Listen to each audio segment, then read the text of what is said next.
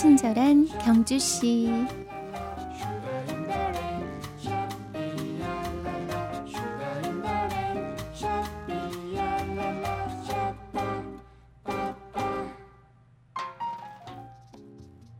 천구백사십칠 년 오스트리아에서 태어나 십 대 시절 미국으로 이민 온 한 가난한 소녀는 항상 책상머리에 세 가지 꿈을 적어놨다고 합니다.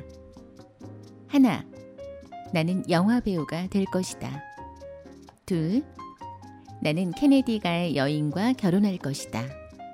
셋, 나는 캘리포니아 주지사가 될 것이다.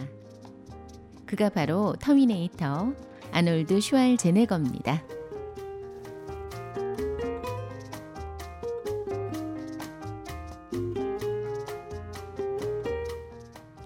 친경 가족 여러분, 안녕하세요. 뉴미디어 담당 이유원입니다. 그는 정말 자신의 꿈처럼 천구백칠십 년 영화 뉴욕의 헤라클레스로 배우가 됐고요. 천구백팔십육 년엔 존 에프 케네디 대통령의 조카 마리아 슈라이버와 결혼, 이천삼 년 캘리포니아 주지사로 당선됐습니다.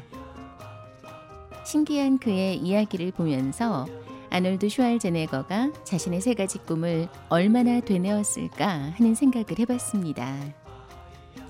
꿈은, 기적은 이렇게 이루어지나 봅니다.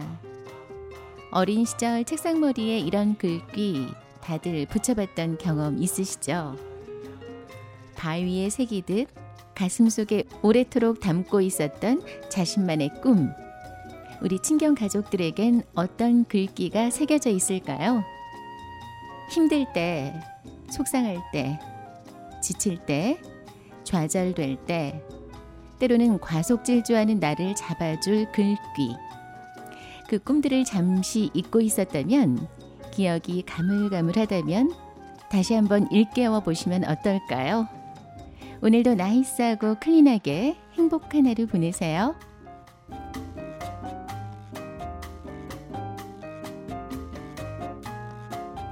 친경 가족과 함께 여는 수요일의 음악 선물 드립니다.